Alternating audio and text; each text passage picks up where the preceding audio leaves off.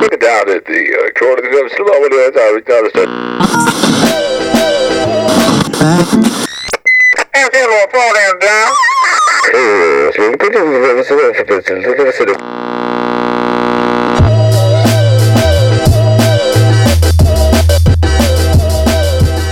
What is happening, everybody? Welcome back to another episode of the Dan Cable Presents podcast. Thank you so much for tuning into this episode of the program. If this is your first time listening, fresh episodes coming at you every Friday. You can find it on iTunes, Podomatic, and the official website for the show, dancablepresents.com. The new episode is always uploaded there as soon as it pops into the feed.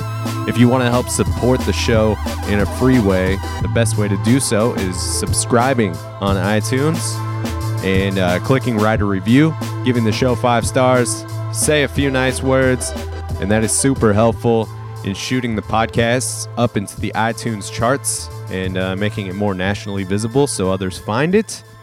Um, also, you can check out the Dan Cable Presents YouTube channel that features in studio performances, live performances, a short documentary that I put together on a band called Tribe Mars. And um, yeah, you can hit subscribe there as well. And uh, then you will know when the uh, the new videos have been uploaded. Most recently, I put up some videos from Boca, uh, Portland rapper, performing at the White Eagle featuring Dante Thomas as well. Uh, so, two new videos up there. They came out great. So, shout out to Forrest Brennan and my man Mountaineer Mike, as always, for uh, just putting together some really clean production on both the the visual and audio side. Can't can't make things happen without those two dudes. Um, yeah. Other than that, uh, before we get into this episode, which I am extremely excited about, we got a we got a real a real great episode.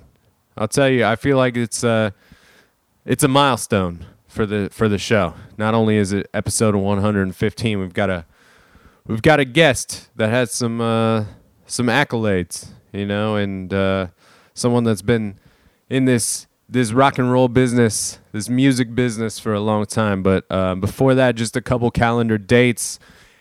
Uh, June rather, because we're in June. June 18th is uh, the the Hive Mind Monday. It's a free event at the Alberta Street Pub, and uh, that's that's the Hive Mind Collective curating uh, a monthly event. So you're gonna get a lot of hip hop and R and B, uh, always killer lineups and and just killer people that show up to those. So if you if you love hip hop and R and B, or or you want to get more acquainted with some of the stuff going on in the in the city of Portland, that is a great night to go check it out. So Monday, that's June 18th, this coming Monday, over there at the Alberta Street Pub. I was at the Alberta Street Pub last night for the uh, local roots uh, singer songwriter contest, and I was uh, I was given the opportunity to be a judge, uh, one of one of four judges, and had a really good time. It's always interesting judging people's music because it's it is so subject subjective. Um, we had a few different categories of folks that we were uh, judging, and uh, yeah, just shout out to to all the all the contestants there that got to that that finalist round, and congrats to all the winners. There was there was a lot of good music. Uh, luckily, all of the judges were were kind of able to uh, come together collectively and and pick some winners, and there wasn't um, a whole lot of back and forth. It was it was uh, maybe between two people every time, but it seemed like we we were able to develop a system where no one was upset about who we picked and whatnot. So. Uh, very good time. Local roots goes down there. Also at the Alberta Street Pub once a month, and it's it's all local music from the Pacific Northwest, and they do some live recordings and whatnot. So thank you to them for reaching out to to have me there. It was a super fun event. Uh, Black Milk is here. The great rapper Black Milk is here on the twentieth. So I suggest you you check that out and uh, follow me on Instagram at Dan Cable Presents to to find out about other local shows or check out Vortex Music Magazine. I will put the link for that in the episode notes. Uh, Vortex is a an online music magazine as well as a physical publication that uh, I contribute to pretty regularly.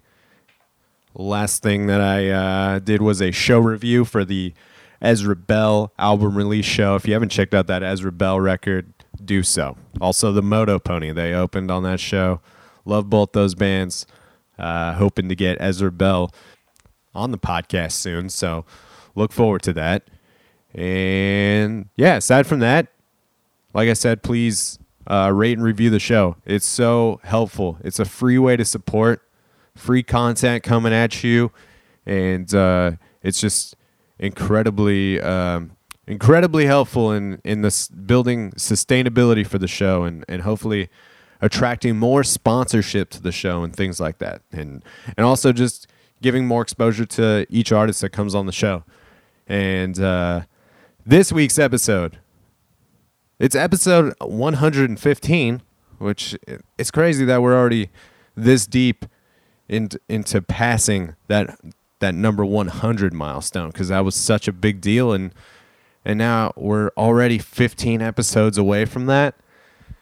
And uh, sometimes I get to do really cool shit as the result of of putting in the time of of putting together 100 episodes. And I feel like this thing continues to to build momentum and gain credibility not only in Portland and the Pacific Northwest, but uh, amongst some some others from around the country who uh, who are kind enough to to send me music on a regular basis and ask me if I want to talk to these bands. And this is one of those situations where where someone sends me an email and asks me if I can do some coverage on this this show, and it, it happens to be KT Tunstall, and uh, I feel like a lot of you are, are trying to figure out right now, I know that name. I know that name. And some of you are just stoked. You saw that KT Tunstall is is the title of this episode.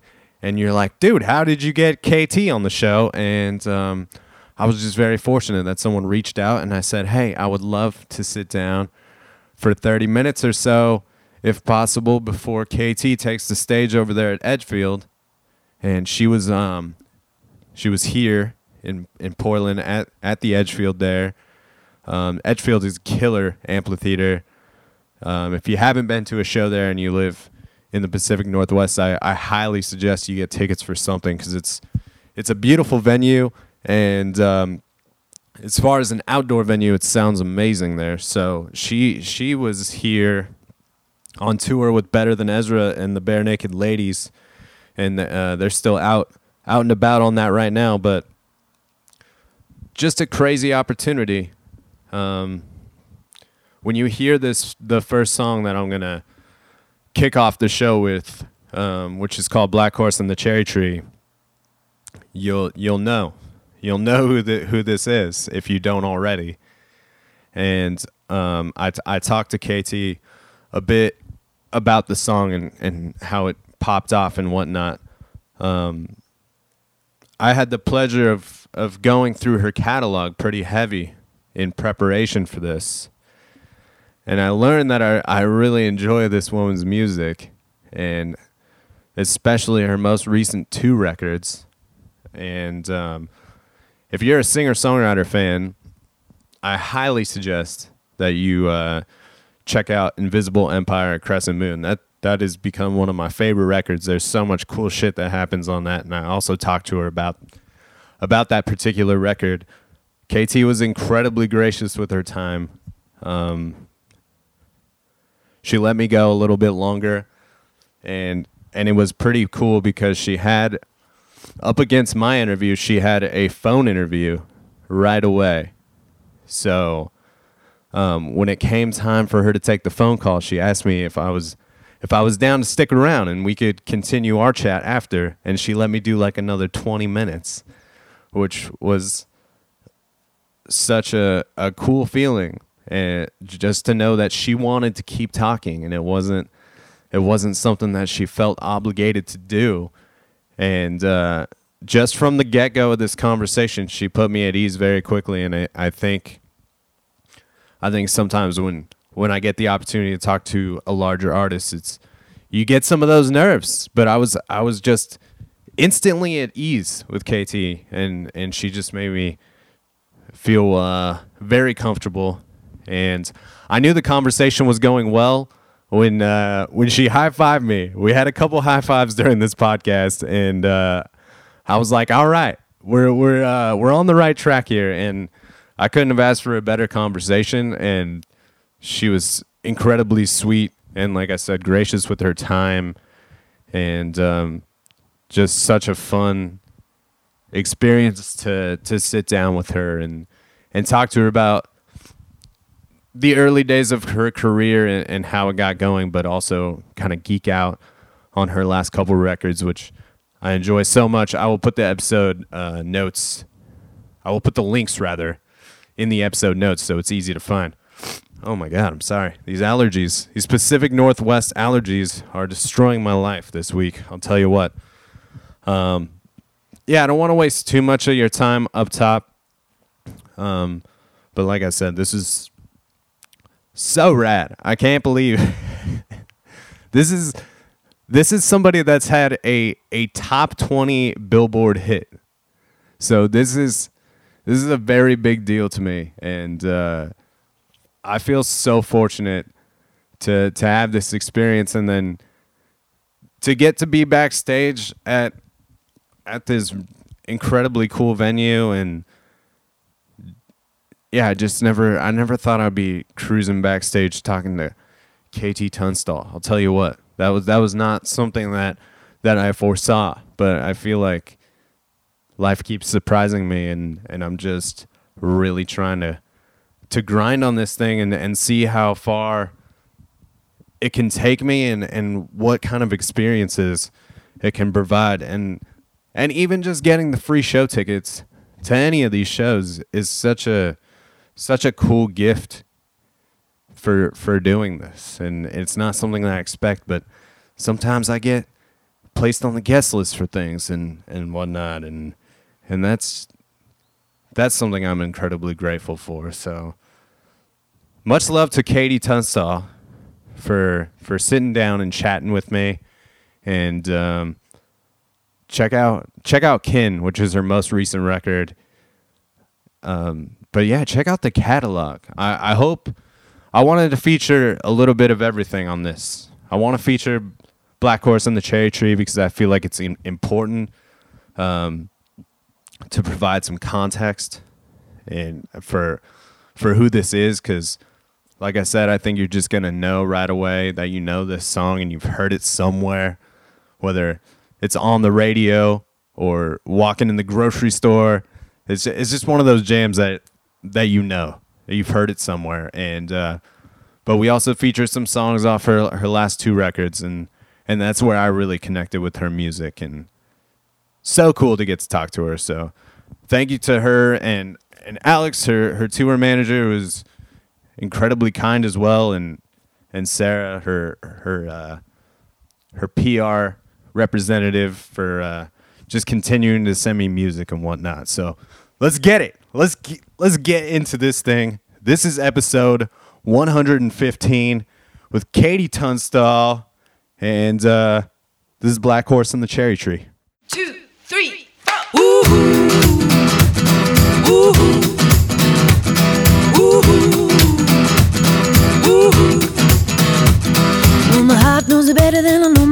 so I'm gonna let it do all the talking. Ooh. Ooh. I came across a place in the middle of nowhere with a big black horse and a cherry tree. Ooh. Ooh. I felt fear upon my back. I said, Don't look back, just keep on walking. Ooh. Ooh. But the big black horse said, Look this way. He said, Hey, that day, will you marry me? Ooh. Ooh. But I said, No, no. No, no, no, no. I said no, no. You're not the one for me.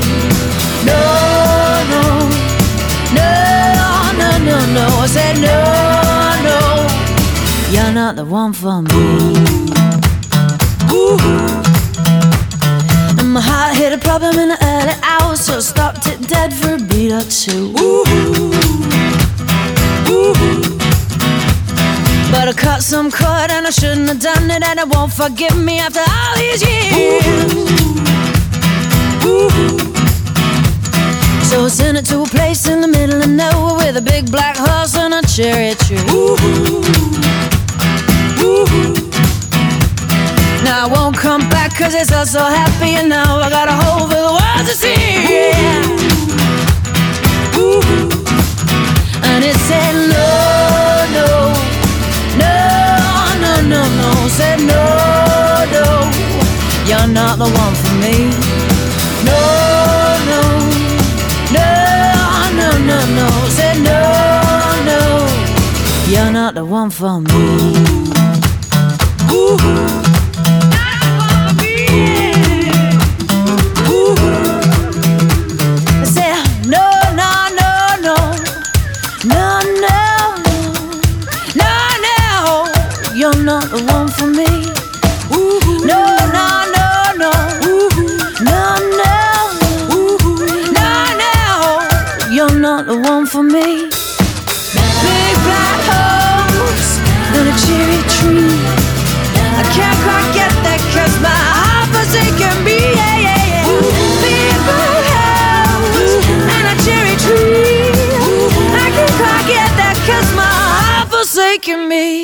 KT, Yo. how you doing? I'm good. How are you? I'm I'm super pumped s- at the opportunity to sit down with you for yeah, we're few sitting in like the coolest Swedish sauna dressing room. It's so cool. It is very similar to a sauna. Except it's not as warm, but it's really cool. What an amazing place this is. Yeah, Edgefield is uh, pretty pretty awesome. The Yeah. McMenamins deal in general, they, they do like a lot of cool repurposing of spaces, and, and this is just like a really special outdoor amphitheater to see music for sure. So. Yeah, I always enjoy playing places where they've kind of set it up as a as a as a, a non-temporary outdoor live situation. It feels like a very kind of bedded in great Yeah. venue here. I would imagine that that's that's like a, a very cool thing for you now that Yeah. you're so far along in your career to kind of get Well, it's just I think also being British, it's quite hard in the summer to you. you the weather's so unpredictable. There aren't that many, um, you know, like dedicated outdoor venues that will be there all the time, and so it's really cool as a British person to come to the states and there's these permanent, great kind of outdoor festival vibe places. yeah, absolutely. How long have you been out on this this tour with Barenaked well, Ladies and Ezra? it's been a week and it feels like about a month. That's awesome.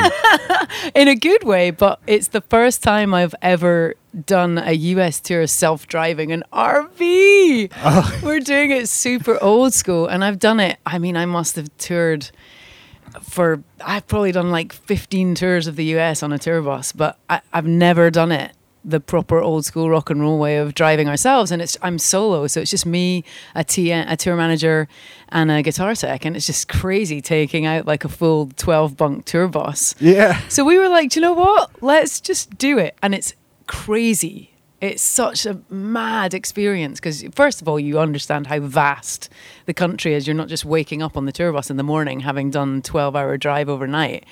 Um, we were driving through Montana the other day and we saw a fork of lightning hit the field probably about 100 feet away from us and the ground like lit up red. It was awesome. so I expect we're going to see some pretty crazy things over the next month. Yeah, especially like in the month of June. It's kind of Yes. this unpredictable month of weather. Yeah. Um, originally from Scotland, right? That's right, yeah. and how how early on did you pick up an instrument? Very young, actually. So I, I'm a black sheep of my family. I didn't. Uh, my family aren't musical at all, really, and uh, and even more weirdly, my parents didn't listen to music at all. Um, and then my little brother was born when I was four, and he was born deaf. So it was also life would be more difficult for him if there was background noise. So we didn't usually have the radio or um, whatnot. But my my dad had like a few cassettes. He had a he had Billie Holiday, which was awesome. I didn't really get it when I was young, but he had uh, Tom Lehrer, who's like a weird Harvard mathematician satirist songwriter who's brilliant. He did that Table of Elements song with like helium and oxygen. it. It's really good. and then he also had the soundtrack for Chariots of Fire, the B side of which is great, by the way. Um, but so I really didn't have much outside input, but I just really wanted to play an instrument. So I asked my teacher at kindergarten or um, primary school, as we call it, um, played piano. So I asked for a piano when I was four and uh, started piano lessons when I was really young. Yeah, did it did it click in for you pretty quickly? yeah, like once you definitely. It was just very, very kind of, you know, it just felt very natural for me to play an instrument. I picked it up really quickly. Um, so I was classically trained on piano, and then I, I also actually classically trained on the flute. When I was like 11, I took up the flute and I started writing some songs on piano, but it was super cheeseball. It was just like Richard Marx times 10. and I was sort of, I was 15 when I started writing songs. I'd always like creative writing, but I just started like writing about Miles cheating on Claudia in Dynasty because that's what I was watching at the time, and uh, and then actually at fifteen I picked up guitar. A lot of things, a lot of kind of currents, uh, like f- forged into the river. How I'm like my brain is fried. I can't get any of my words out. There was a kind of concurrence of of elements when I was 15. First of all, I picked up a guitar. Secondly, my dad got a satellite dish, so we got cable, and I saw MTV for the first time. And, Game changer. And game changer. And Loser by Beck had just come out. As had Fool's Gold by the Stone Roses. And I mean, I grew up in the 80s, so it was wicked pop music like Madonna, Whitney Houston, Wham. I mean, just um, Duran Duran, The Cure, amazing pop. But none of it really made me go, I want to do that. And it wasn't really till I saw the video for Loser by Beck where I was like, I want to do that. and I, that music speaks to me. And at the same time, I also met a bunch of local musicians in St Andrews, which is a very little town, it's famous for golf, but it's a small town. It was about 11,000 when I was growing up and kind of on the northeast coast of Scotland, quite rugged. Um, no gigs going on really, but I, there's a really cool scene of outsider folk artists in Fife, which is the county where I live. And I did my first gig when I was 16 in a pub in a back room, and, and the lead singer of a local band saw me. His name's King Creosote. He's quite a celebrated kind of alternative folk musician now.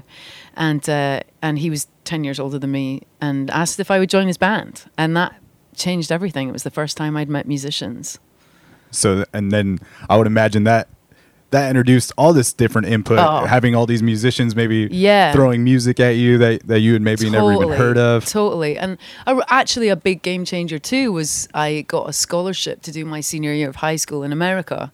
So I actually, when I was 17, I went over to Connecticut for a year to Kent School. And the school was great, but I also went and stayed with people on spring break. I went to Texas. I went to Vermont. I spent a lot of time in Vermont and uh, busked on the street, played on the street there in Church Street, Burlington, and went uh, to Chicago a little bit and played some open mic nights. And so it, and, I met people who were obsessed with music. So suddenly I was listening to all this music I'd never heard before. The Flaming Lips, Ali Farka Touré, uh, you know, Leftfield, Chemical Brothers, all this wicked stuff that that I'd sort of, I guess, been a bit sheltered from where I grew up. And it's weird because my hometown is St Andrews has got a really great musical background because if anyone's familiar with the Beta Band, they were from there as well.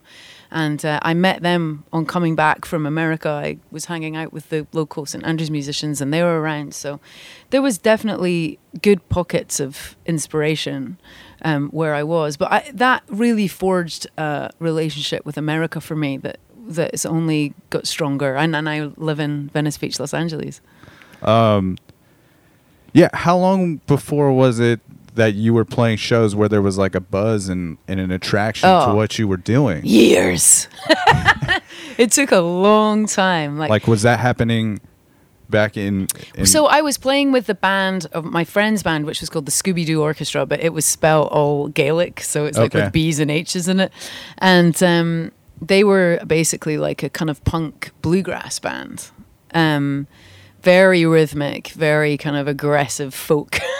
it was aggro folk, and um, but I learned a lot about playing live and uh, busking. Playing on the street was a big deal in terms of cutting my teeth, becoming a live performer. You just got to get over feeling awkward and just go for it.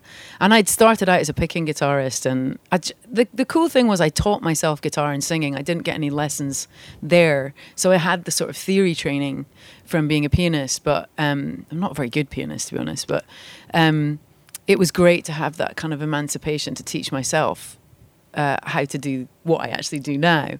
And um, so I was really finding my way, finding my style, and uh, playing on the street showed me that if I was going to make any money doing that, I was going to have to become a rhythm guitarist. I couldn't be a picker. It was just no one would hear me. Right. Um, so, and then I started kind of using the guitar a bit more percussively and wanting it to sort of sound like I had a drum kit playing with me, and um, and really that's what led to the looping. Yeah, and just creating the full sound and Yeah, exactly. yeah. So um, and then I had the telescope. That's that's the first. That was the first record. record that- so you asked when when the buzz started. So I think I was very lucky in that every time I played a show, I would always have like two people, three people come up to me and just go, "Wha- "How come you're not signed? I love your stuff. How can I buy it?" And I think, and it took ten years for me to get a record deal. I didn't actually get my record deal till I was 29. And for many years, I'd stayed in Scotland and tried to stay independent. I didn't want to sign to a record company. It felt like kind of signing my soul away. And when I did, it kind of did feel like that. But I'd got to a point where I realized I wasn't going to be able to make a living unless I, I signed up with the devil of the You need industry. Yeah, need- I need needed that- to get the music out there and, and, and have some help, you know. Um, but I guess when it really started was in my early 20s, I started making pilgrimages down to London. And my friend Tim was a was a cameraman, a videographer that I'd met at college, and he had a, a house in, in North London with a bunch of friends, and they were all quite professional, but they were all really cool. So, like one girl was working in the city, but she was super cool, and they were really like minded people, but they had proper jobs. So when I went to stay with them, I would go and, and stay while I was trying to, you know, have meetings and do gigs. And I felt so bad sleeping on their living room floor because they would have to get up at seven in the morning and like make breakfast and go to work. So to kind of feel less guilty about it, I used to pull their sofa away from the wall by like three feet and sleep behind their sofa. so it's like pretending I actually wasn't there. Um, and yeah, so I had I basically spent some of the time sleeping behind Tim's sofa and uh, so the rest of the time in Scotland. But I was starting to do open mic nights, and there was a particular open mic night in London called the Kashmir Klub, which is sadly no more. But it uh, it was really cool. It was run by this guy Tony Moore, who I'm still friends with, and he was very supportive. And James Blunt was playing there, and a couple of other artists who then went on to get signed, and. Um, it was very cool because it was free, but the payment was that you didn't speak. You had to be quiet, and you would kind of pretty much get ejected if you were talking um, during the performances, which was just gold dust as a burgeoning singer songwriter to have people actually listen, and. Uh, and that led me to actually starting my own music night in Edinburgh. So I, I was sort of going down to London, and then when I was back in Edinburgh, I started a music night called Acoustic Extravaganza in one of the Edinburgh festival venues called the Gilded Balloon, and uh, that was awesome. And I, I ran the same policy. It was it was a free it was free to get in, but you had to listen. That's killer. I always Mm. love when, you know, even just like an, a local Portland artist will, uh, like someone really well well respected in the scene Yeah. starts their own night. Well, I mean, a lot of the time when people do that is so that you can have a gig, so that you can have a quality controlled great Right. gig for yourself. But it's a great way of introducing your kind of burgeoning fan base the people that you think are good as well. It's great curating music. It's really fun. It's tricky because you'll have people wanting to play and you don't think that they fit the bill. Um, so you have to just, it's a bit of a, an, a, a, lesson in diplomacy as well, which was good training actually in terms of having um, creative integrity about and artistic t- integrity about what you want to put on. yeah. Was it kind of a trip for you for for Black Horse and the Cherry Tree to kind of explode all it over the radio? insane.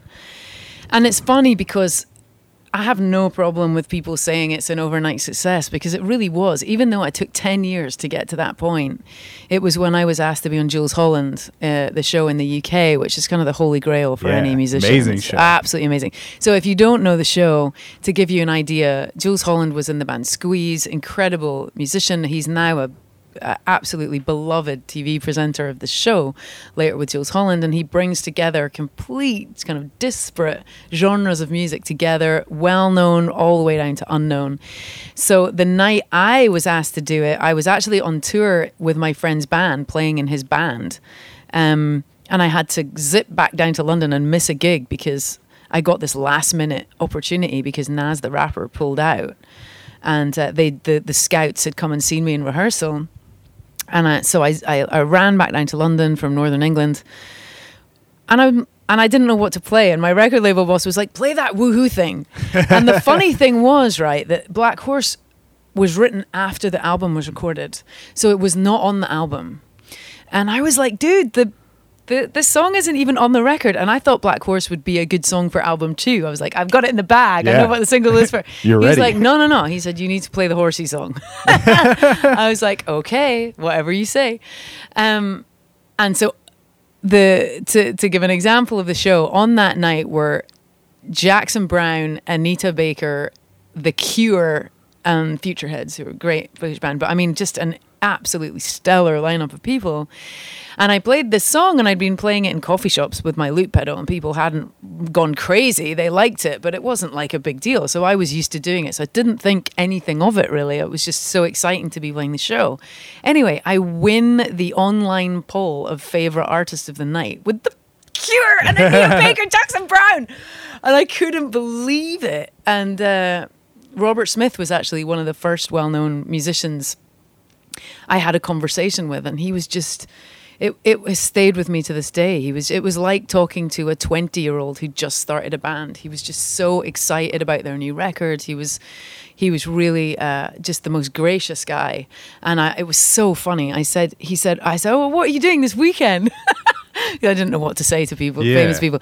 He goes, "Oh, I'm going to go and see my parents." I was like, "Oh," I said, "What? What do they think of the whole like lipstick and hair thing? Like, is that weird when you go home?"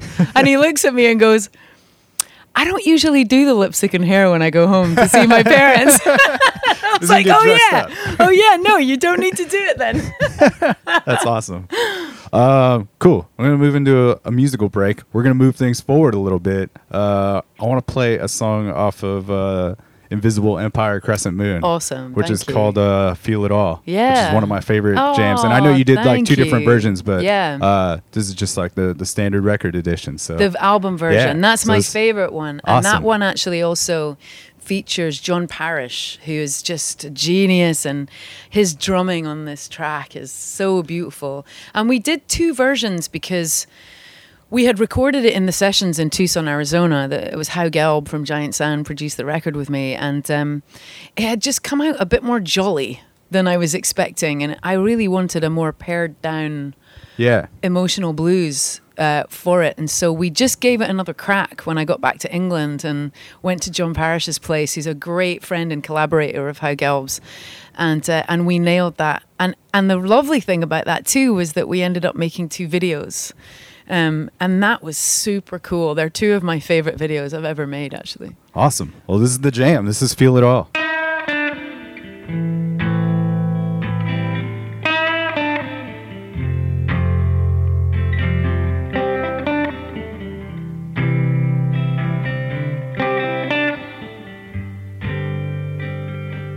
I'm growing like a seed. Rain's been falling on me. I've been covered in cold. I've been shrouded in doubt. My heart is on a wire, sitting pretty like a bird.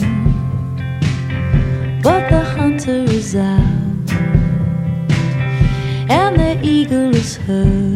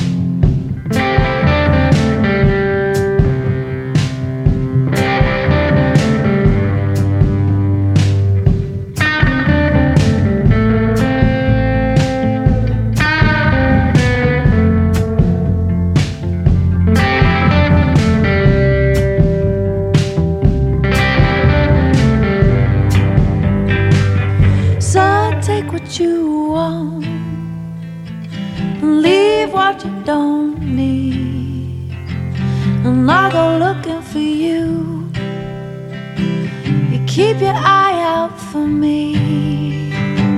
Cause our heart is on a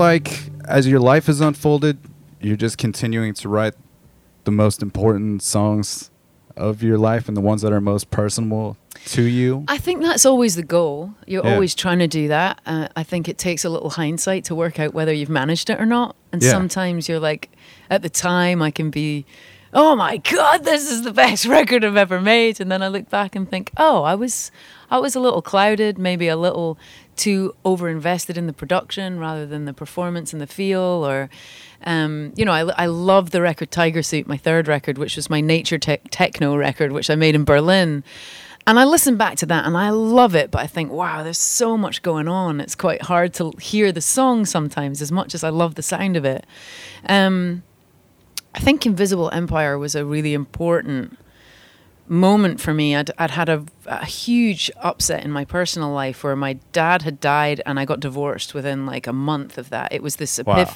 epiphany moment of kind of seeing your dad uh, in the funeral home passed away, just going, I need to do what is right for me and be happy in my life. And you know, it was it was uh, it's called the Satori moment in Eastern religion, where it's just the wake up, you know.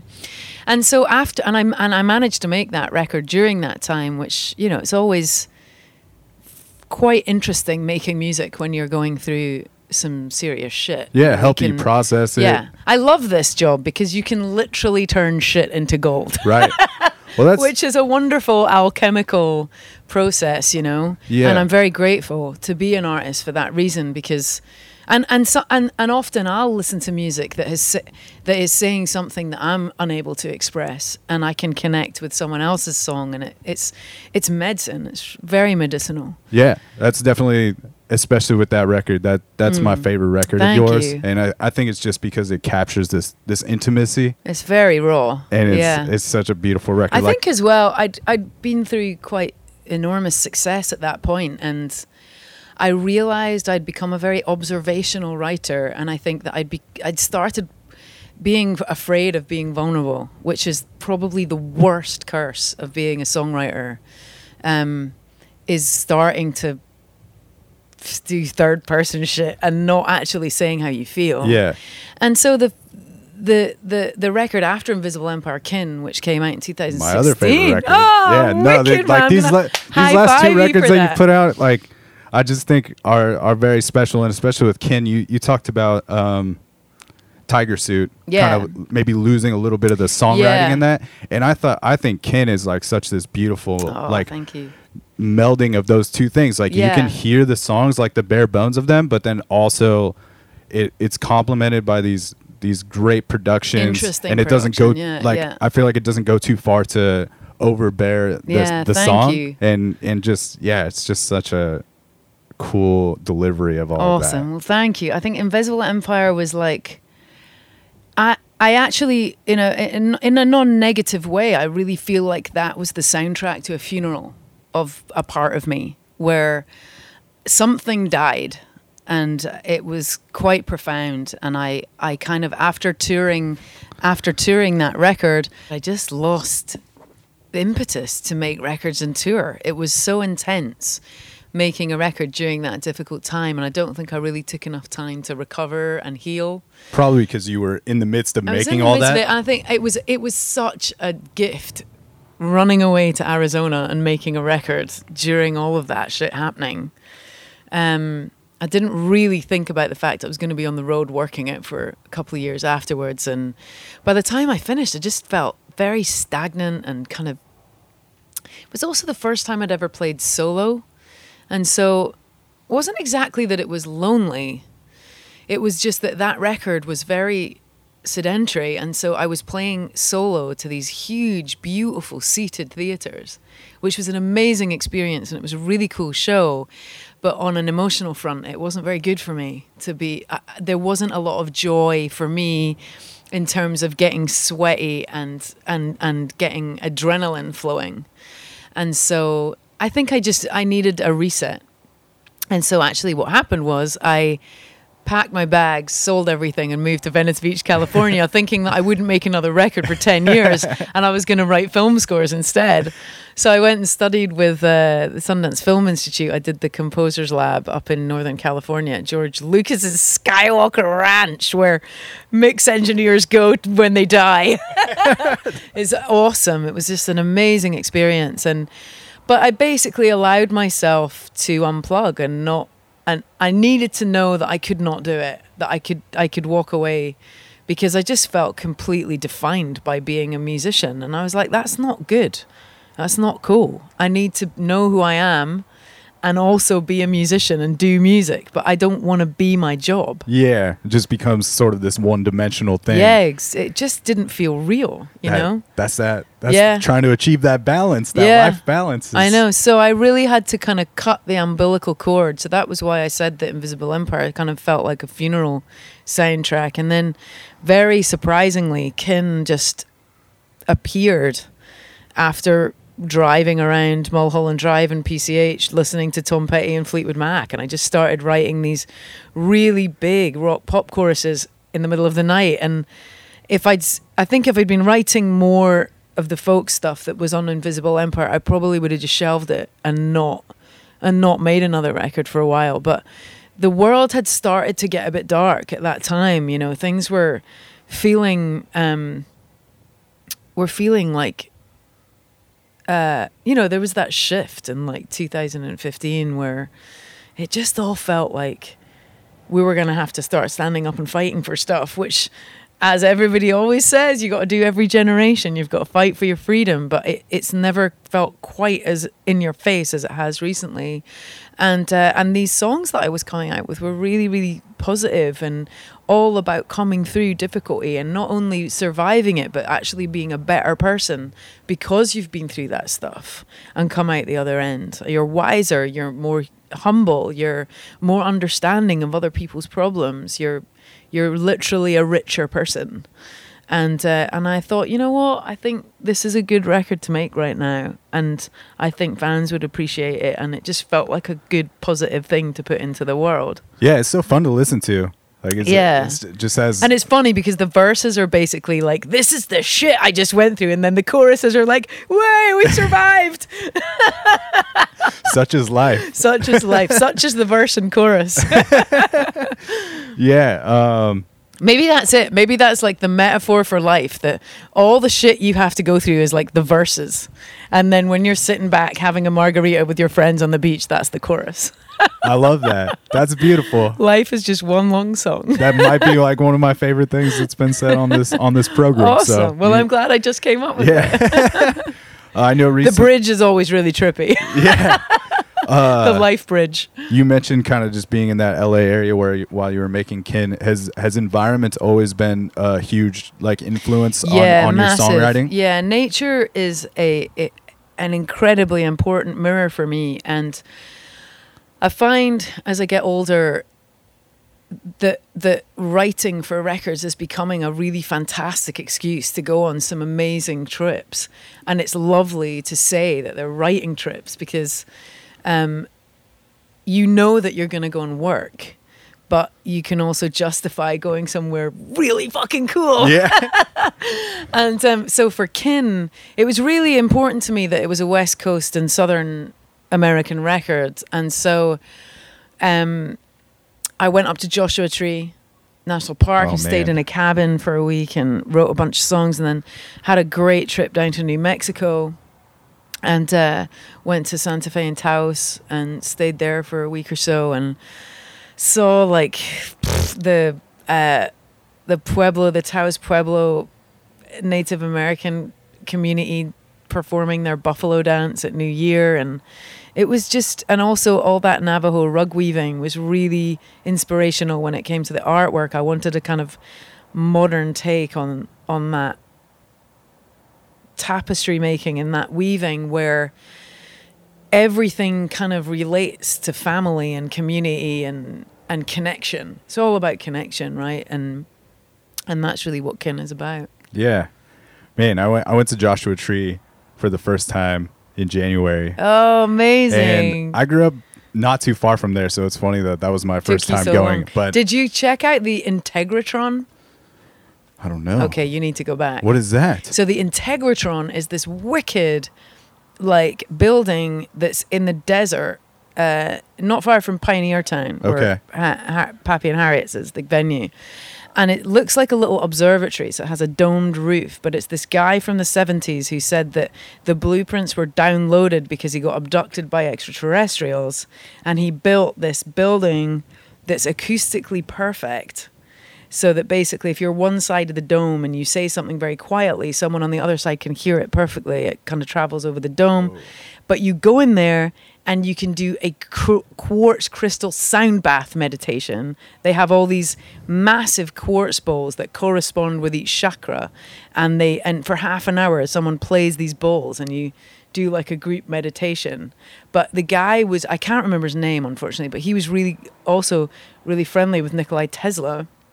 And around the outside of this building, there's like 12 huge lightning rods, and they were basically trying to build a time portal.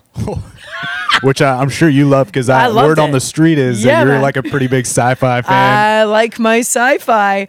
so uh, yeah, I would I would encourage anyone and everyone to visit to visit the Integratron. All right, that's that's definitely on the list for the next Joshua Tree trip. Um, I know that you mentioned Tom Petty earlier, Hmm. and and pretty recently you released a cover of, of "I Won't Back Down," and you, you did that with Mike McCready of Pearl yeah, Jam. Yeah, legends. Um, yeah, how did that how did that come together? so you got I to met work with Mike, Mike. I met Mike. We both um, are part of this group of musicians who sometimes go up to Park City around the Sundance Film Festival and play some shows at this great place called the Montage Hotel up there.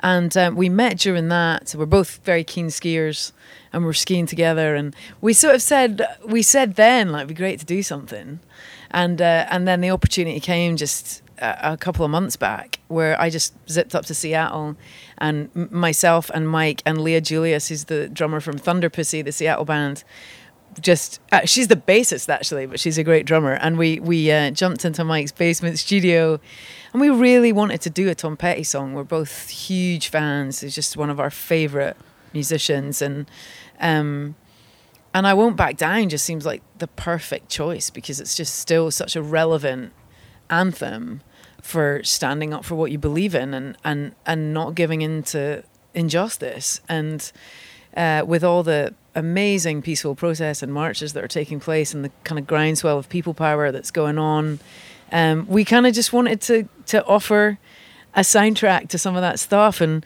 the video was super cool we just asked fans to send in videos and pictures of what they'd been up to just really uh, taking their time out to go and stand up for what they felt's right Yeah, and I thought you guys did just a really cool job of yeah thank you creating your own vibe with it and making it even more anthemic. Yeah, you know? it's hard to do with a song like that because you know you, you know you're going to piss someone off. Yeah. Even touching a classic song like that, but there's no point in doing it if you're not going to do something a little original with it in, in terms of putting your own spin on it and and it actually came together really quick. We just jammed it and uh, it was awesome, really cool. yeah, Mike's it- hilarious. He is like, he, that guy could be a stand-up comedian. Honestly, he's so funny, and he always wanted to sing, and he I don't think he gets to sing with Pearl Jam really. So he- yeah, so he does wicked backing vocals on that track. yeah. Pearl Jam is like such a big fucking deal to me. So Yeah, and, it's and- also if Eddie Vedder's your lead singer, uh, is there any point in having a microphone? yeah. That's funny. Uh, I was watching that history of the Eagles documentary. oh yeah, I saw that. And good. there's that moment where uh, where the guitar player had written Hotel California and wanted to sing it, and it's just like, no, dude. Don Henley's in the band, and he's gonna fucking sing it Yeah. because Don Henley's in the band. So- but it's it's always uh, I've I've just always heard really great things about Mike McCready, which I Yeah, think is like a- it's so awesome to hear people's encounters with somebody that's in a band of that level, just because. You hear so many horror stories about like meeting your heroes or, or yeah, these people. So it's a mixed bag, isn't it? I mean, we're humans, so Yeah. not everyone's going to be what you want. But Mike's um, Mike's a great guy, and just I, I I I so appreciate meeting complete one-offs, and he's definitely one of those. Yeah, is is collaborating with other artists something that like really fuels your It's definitely something that I've been more interested in as I've got older. I think that uh, you you you know your ego is is kind of constantly on fire when you first start out doing this, and um, and also you've got a lot to say when you when you're starting out, and it's important to bed in and be yourself and not dilute yourself too much. And um, and I think my first my the first collaboration I did on a record that really was a, a, a kind of it wasn't just a guest it was a proper collaboration with was was with James Bay right. on Kin and it was such a great experience. He's a phenomenal musician. He's off the chart. He could have when we actually recorded it he could have easily just done it in a oneer. He's just pitch perfect and a great guitar player. But he was just sending me, we were kind of emailing back and forth to finish Two Way, the song that we did together. And he was sending me these sketches of him singing in hotel bathrooms while on tour. And I was like, dude, you need to make a hotel bathroom record because this sounds amazing. And then, yeah, he was just coming through LA on a Sunday when we were in this, we happened to be in the studio and he came in and we laid it down. And it was, it, it was, um, it was a really, really fulfilling experience of, of creating something that I would have wouldn't have done on my own, you know. Right on. And I know you said at the beginning on this tour you're you're out there alone with just you and the Yeah. guitar out there. Well, and all my and electronics. You're, you're- yeah. Um, do you do you have to approach a show like that differently than if you had musicians on the stage oh, for you? sure. I think that you know, if it's a band, I mean, I'm, I'm probably touring solo slightly more than I am with a band now. It's, it's the one bane of being a solo artist is it's so expensive to tour with a band because you're paying everyone and sometimes everyone else is getting paid apart from you. Right. Because they're getting their fee, you know? Yeah. and uh, you're just sort of trying to juggle it to make it work. It's just extortionate to take a big crew of people out on the road if you're not kind of at a level where you're printing t-shirts in the parking lot you know? So um so i kind of just have to judge it as i go. I love playing with a band. It's it's incredibly exciting and you can really create something that isn't there on the record. You can really kind of expand it.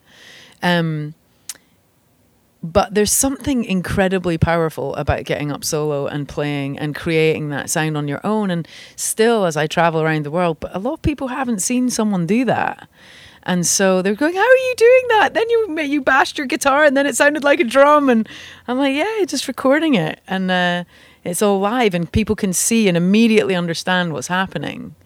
And um, I think, particularly being a woman, it's just it's um, people really, really appreciate it, seeing something strong and powerful and loud and sassy and uh, full of attitude. So it's it feels like a really important part of what I do. Yeah, the f- the first artist I ever saw kind of work a looping station really well was Howie Day. Oh yeah, sure, he's And- great. Yeah. And I just don't think maybe the casual music listener understands the precision that has Yeah. to go into what you're Yeah. doing up there and the the timing cannot be fucked yeah, up. it was really funny because this woman came up to me after a gig and she was like, I've got a bone to pick with you, KT. I was like, What's wrong? She goes, I bought my husband one of those loopers and it sounds shitty.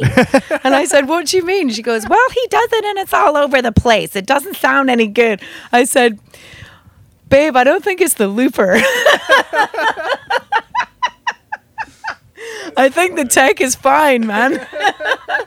but no, it it does require basically perfect timing. Otherwise, it's not going to work. And uh, I was a tap dancer as a kid, and I genuinely think that that coordination that I learned when I was young um, between hands and feet and rhythm and playing along to music, and also practicing playing to a metronome when I was young because of classical training. Those things are really important in terms of of keeping time. And my guitar tech Oliver, um, who's a brilliant guitarist, actually said to me, Katie, I was I just need to tell you that it's really cool how on it you are with the rhythm. I was like, thanks, man. yeah. I appreciate it. But yeah, it's um it's it's a pretty innate feeling thing. It, it feels like you kind of you you've got the rhythm. You know, so not everyone can be a drummer. Put it that Right, way. right, You right. know. Yeah. Well, I know you got you got a gig to prepare Yeah, I can hear the kick tonight. drum. I can hear the kick drum starting yeah, up. absolutely. Um, I appreciate your songwriting Yeah. so much. Thank and, you. And I really, well. I I'm really excited for you to hear the next record. It's uh, it's. I mean, I don't know if I've always said this, but it feels like my favorite yet. And uh, I made it with Nick McCarthy from Franz Ferdinand. He's pro- producing, Nice. and uh, so it's a real, it's a rock record, and it's all kind of centered around electric guitar, which I haven't done before. But I am, uh, I'm really excited about it. I think it's gonna be, a, it's gonna be a great ride, and I'm gonna be going out with all female musicians on this one, which is really cool. and Oh, that's I'm so looking cool. forward to that. um, yeah, I mean, like I said earlier, your last two records, Kin and Invisible Empire and Crescent Moon, are those are my two favorite records. So Awesome. like, I I really look forward to hearing the next one. Yeah, well, it's a this. I don't know if, if if you knew, but this is a trilogy that I'm making now. So Kin was actually the first. I, it was it was a post-release thing where I had this kind of epiphany, where I was like, actually, I want to make three records. They're all going to have three-letter titles, and I want it to be uh, soul, body, and mind. And Oh, so. Kin is the soul record, all about the spirit overcoming, and then this new one is going to be. Oh, it's all about the body. It's all visceral, gritty, dirty, physical humanness. Yeah. Yeah. Well, I'm stoked to stoked to hear and Awesome. hopefully get to catch up with you next time you Yeah, cruise through that. the the Portland area. We end every episode of the podcast with the guest saying the tagline for the show, which is "It's a program." So if you could give us, what does that mean? uh, it's it's just how like my grandfather says program, like he's the news program, you know. So the tagline for the show is "It's a program," and it doesn't really mean anything. Okay, it's I just a goofy it. way to end Yeah. the show. So if you could give us a good "It's a program," we can uh, sail this thing out. Well, this is KT Tunstall. It's a program. Yeah, that was beautiful. You nailed it. Uh, thank you so much. you I so really much. enjoyed our chat, and I'm gonna play it out with a jam off of Kin. Uh, probably my favorite song, and it's called uh, "Turn the Light On." Woo! this is it. We'll catch you on the flip side, Portland.